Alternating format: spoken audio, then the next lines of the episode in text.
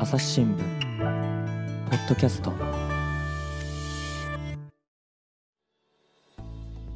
朝日新聞の木田光です。本日のゲストは北海道報道センターの上保康平さんです。リモートで回線をつないでいます。よろしくお願いします。よろしくお願いします。今日のテーマは何になりますでしょうか？はい、障害者が生活の中で直面している困難についてお話ししたいと思っています。はい。で、上保さんは記者としても取材されてますけれど、その前から障害者の方とはいろんな方と触れ合ってこられたんですよね。はい。そういうところも今日お伺いできたらと思います。よろしくお願いします。よろしくお願いします。で、早速なんですけれども、裁判の取材を上保さんは今北海道ですけど、前は千葉県にいらっしゃって、そこでされていて、その中で障害者の方の裁判に立ち会われて、その記事を書かれてたので、少しご紹介いただけますか？どんなこちら事件だったんですか？はい。僕今、記者になって3年目なんですけれども、はい、事件自体が1年目の時にあった事件です。うん、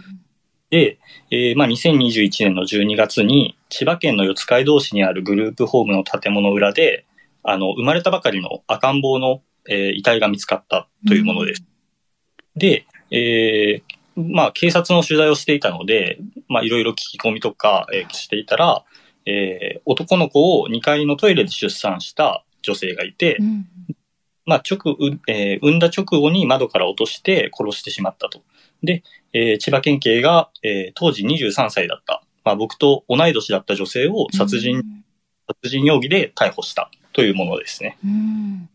これグループホームっていう言葉ありましたけど、どういう施設になるんですか？はい、そうですね。普通に共同住宅みたいな感じで、はい、ただ食事とかを助ける、いるんですけれども、基本はもう一人暮らしで普通に自分の部屋があって、ここで暮らしてるみたいな感じのイメージですね。なるほど。これ住宅地の中にあるんですかね？そうです。もう一見普通の一軒家みたいな感じで、利用者の方は、普通に出入りして仕事に行ったりとか、自由に自立して暮らしているような場所です。なるほど。暮らしの場所でこういう事件が起こってしまったということですよね。はい、そうなんです。で、裁判がですね、はい、それから約1年後、去年の11月に千葉地裁で、裁判員裁判として始まりました。うん、で、殺人罪のこの成立自体には争いはなかったんですけれども、その女性に、知的障害があるっていうことから、量刑が争点となりました。うん、裁判を僕はかなり興味を持って傍聴しに行ったけれども、はい、それによると女性は知的障害があって、交際相手がいたんですけれども、その方にも障害があったと。うんうん、で、お互いに性的な知識が乏しいまま、性行為をしていて、それで赤ちゃんができてしまった。うん、ただ、それを、誰にも妊娠したっていうことを言い出せずに、しかも周りの人も、妊娠しているっていうことを気づかないまま、ずるずるとお腹が大きくなっていって、深夜に、お腹が急に痛くなってトイレに駆け込んで赤ちゃんを産んでしまったっていうことが分かったんです。周囲も周囲に相談できなかったり、周囲も気づけなかったりってことでしたけど、お相手の男性とかにも伝えられなかったんですかね？相手の男性には、LINE で、はい生理が来なくなったっていうことは伝えていたようなんですけれども、実は女性本人も、その生理が来なくなったっていうことと、妊娠しているっていうこの概念がうまく結びついていないような状態で、うん、で、ただ、そして相手の男性もそこがうまく結びつかなかったから、そうなんだ、みたいな感じで終わってしまった。なるほど。ちょうど当時はコロナ禍でしたから、しばらくこの恋人とも、会う期間がなくてですね。うん、それであまり気にせず過ごしていたっていうイメージですかね。で、職場の同僚の方、この方が、中古書店で働かれてたそうですけど、そこの同僚の方とか、あるいは施設の職員とか、あと母親とかも妊娠には気づかなかったってことでしたね。そうなんですよね。やっぱり、もともと少し大柄な方だったっていうこともあるようなんですけれども、はい、あんまりその普段もコミュニケーションは同僚の方とかとも取っていたようなんですけれども、それでも、本人がなかなかこの最近お腹が張り出してきて生理が来ないとかそういうことは言い出せず、プライバシーに関わることだから言い出せなかったっていうことはあったようです。あと事件の直前には婦人科の検診もあったそうですね。これがすごく裁判で初めて明らかになってびっくりしたことなんですけれども、この事件が起きる9日前に職場の婦人科検診を受けていて、はい、お腹のエコーを取ってたみたいなんですよね。そこで、子宮の近くに何か影があるっていうことまではお医者さんは気づいたんですけれども、妊娠しているっていうことは見抜けないまま、また今度じゃあ改めて検診しましょうみたいな感じで終わってしまった。いろいろな本当に性の知識が乏しかったりとか、あるいは周りの方も見過ごしてしまうといろいろな不幸が重なって、その末の事件だったんですね。そうですね。私としては防げた事件なんじゃないかっていう思いがあって、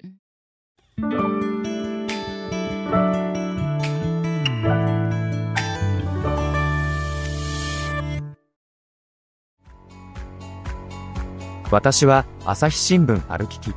人工音声が伝える速報ニュースのポッドキャストです。通勤中でも、お料理中でも、運動中でも、趣味の作業中でも、何かしながら最新のニュースをフォローできます。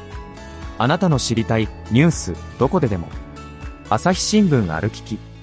たった数分で今日のニュースをまとめ聞き。実際裁判を傍聴してみて様子などはいかがでしたか？そうですね。これも驚いたんですけれども、冒頭陳述っていうのがあって、はい、要は殺人罪、これを認めますか認めませんかっていう問いかけがあったときに、間違いないですと、はっきりと認めてたんですけれども、その後の被告人質問になると、急に女性が何も、話せなくなって、証言台の前でじっと固まったまま、法廷にもう数十秒沈黙が流れるっていうのは今まで経験したことがない場面がある。こちら記事にも書かれてましたけど、例えばどういう時に沈黙したかというと、弁護人からの質問で、生理が来ないと妊娠したと思いますかっていうところで、点々点と沈黙だったり、あるいは否認とはどういうことかわかりますかとかも沈黙だったり。で、あとは性交渉という言葉の意味はっていうところは、こちらは沈黙した後にわからないですと話されてたんですね。そうなんです。いろんな聞き方を弁護人の方も検察官も、で、途中には見かねて裁判官も、割り込んで聞いたりするんで、言い出せない。で、その間裁判員の人たちは、どうしてこの人は何も言わないのかなっていうような、要はもしかしたら黙秘をしているのかもしれないし、何か自分に不都合があって言えないんじゃないかとか、そういった要は分かんないから、そういった見方もできますよね。そこが、今まで裁判を取材してきた中でもかなり、異様な場面でした。で、この後理由が分かっていくんですけれども、裁判傍聴する中でそのあたりいかがでしたか？はい。途中、最初からその女性に知的障害があるっていうこと自体は分かっていたんですけれども、流れが変わったのが、この女性を、精神鑑定を受けているんですけれども、精神鑑定をしたお医者さんが出てきて、その人が、軽度の知的障害があって、物事を抽象的に理解して、それを、説明することが苦手だっていうことを法廷で証言した。これが大きな裁判自体のターニングポイントになったかなと思います。記事にも書かれてましたけど、数字でもそういったことが伺えて、例えば IQ ですよね。はい。これ IQ って、同年代のこの人たちの中で、その人がどれくらいの位置にあるかっていうものを示すものなんですけれども、大体同年代の平均が100。で、この方はその精神鑑定員によると IQ が53だったっていう。ただ、一見して、それはもう分かんなくてですね、もう法廷でも先ほどお話ししたように最初は間違っていないですってはっきりと、見た目からも当然分かんないですし、そこで53っていう数字が出てきて、なんていうか説得いる、あ、どうしてこの方が、黙ってしまったのか、自分で説明しなかったのかっていうのが、まあ理解できたっていう感じです。で、検察側は供述調書とかも、示していたそうで、まあこれは取り調べでお話を聞いて、それをもとにこう書類で文書で残していくものですけれど、こういったものだと、はい、やっぱりはっきりした言葉に、なっていたりするんですよね。そうなんですよね。これも、その裁判の、まあ、最初の方に検察官が、供述調書を読み上げたんですけれども、はい、そこでは、女性が話したかのような形で、性行為で赤ちゃんができることは知っていました。赤ちゃんを2階から落とすと死んじゃうと分かっていました。みたいな、こう一人称でこう文章が読み上げられるんですよね。はい、で、おそらく、女性はそういったようなことを、まあ、話したんだろうけれども、それがどういった過程でこう供述調書が作られたかっていうのは全く分かんない、裁判だけでは。っていう、まあ、難しさがあって、で、そこは弁護人の方も、この供述調書の、まあ、任意性が疑われるというようなことは一言言っていました。確かに先ほどおっしゃってたその裁判で、すごく長く沈黙するっていうような、様子があったりすると、こういうふうにスラスラ言葉が出てくるのかなってちょっと疑問になりますもんね。そうですよね。で、実際の判決はどういったものになったんですか？はい。まあ、検察側の求刑がまず懲役5年だったんですけれども、はい、まあ、これ自体はまあ、控えめかなという、まあ、気はするんですが、で、実際の判決が懲役3年、保護観察付きの執行猶予5年、まあ、執行猶予がついたっていう判決が出されました。これ文字で見ても漢字がとても多くてですね、ちょっと噛み砕いてお話しいただけたらと思うんですけど、はい、まずは懲役3年っていうのですよね。はい。まあ、求刑が5年だったのに対して、まあ3年短くなったっていうことですね。で、この方の場合は保護観察付き、執行猶予5年。そうですね。新聞記事だとかなり感じばかりになってたんですけれども、ね、まあ、要はその何か他にその、5年間の間に他の犯罪を起こさない限り、刑務所に行くことはありませんと。で、その5年間の間さらに、保護観察といって、まあ、保護士の方とかと、定期的に会って、支援を受ける。まあ、そういった判決です。なるほど。だから、まあ、5年間何もこう犯罪を起こさなければ刑務所に行かなくてよいという。まあ、逆に言うと、その間に悪いことをすると刑務所に行くことになるっていうことですよね。そうですね。ここは裁判長の方も最後判決が終わった後に本人にこう、今僕がお話ししたような形で説明していました。そうですね。記事の中では5年の間に悪いことをすると刑務所に行くことになります。保護観察もつけています。頑張ってくださいっていうふうに語りかけられて、この女性何度もうなずかれてたそうですね。はい、そうですね。で、裁判を通じて、まあ、いろいろなことを考えられたと思うんですけど、どういったことありましたか？そうですね。一つ、まあ、僕は3つ、この裁判を通して社会の課題が、見つかったかなと思いました。はい、で、一つは、障害者の自立支援の問題ですね。で、先ほどこの女性がグループホームで、まあ、一人暮らしをしていた。で、しかも中古書店で働いてもいたっていうことをお話ししたんですけれども、はい、まあ、地域でその障害者と共に生きるっていう観点からは、僕からすごい理想に近い、まあ、生活に、まあ、見えました。ただ、実際には、まあ、こうやって予期せぬ妊娠をして、誰にも相談できずに、そして男の子、まあ、赤ちゃんの命が失われてしまったっていう結果につながった。で、まあ、要は女性はまあ地域で自立しているように見えて、こう孤立していたっていう部分が、僕はなぜなんだろうっていうのがすごくて、で、まあ、それを考えたときにですね、要は、障害者と健常者が社会的にこう分けられているっていう、まあ、現実があるんじゃないかっていう思いがありました。でも今のお話を聞いてると分けられていなくて、こう地域の住宅街に溶け込んで、で中古書店とかでも、おそらくいろいろなお客さんとこう触れ合ったんだろうなと、想像だけだと思うんですけど、そこはちょっとこう障害者と健常者で分けられてるんじゃないかってことも思われたんですね。で、なぜかというとですね、この女性は、小学生の途中で、特別支援学級に入って、中学校から、中学校、高校と、特別支援学校に通ってるんですね。やっぱり今の、日本社会だと、そうやって障害があると、健常者とこう分けられて、職場も大体はこう決まっていく。要は、あんまりこう、フラットに付き合う人間関係っていうのがなかなかできにくい構造があるんじゃないかなって思って。例えばこの女性には、妊娠し、なんか最近生理が来ないとか、お腹に張りが出てきたっていうのを気軽に話し合える、例えば友達とか、関係はもしかしたらなかったのかもしれないし、もっとこう、幼い頃から、障害があるなしに関わらず、こう、関わっていたら、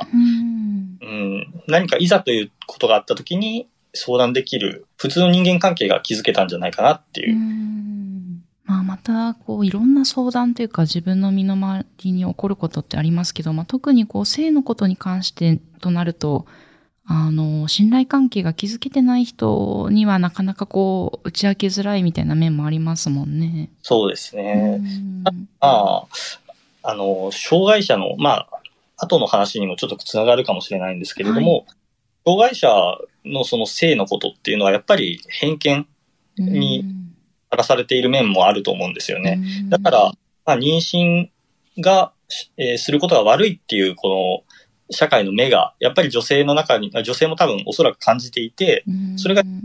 悪いことだっていうことで言い出せなかった面もあるんじゃないかなと思っています。このちょっと偏見のお話もお聞きしていいですか、先に。これはどういった意味なんですか？障害者はやっぱり、無性の存在というか、そういう性生活と、あんまり結びつけて考えられてこなかった。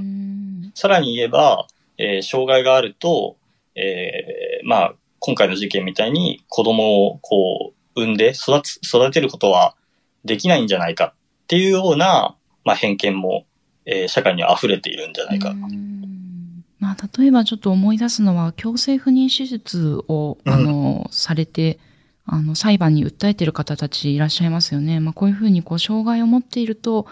子供を産むことができない体にされてしまうということも実際に起こってましたもんね。そうですね。僕は、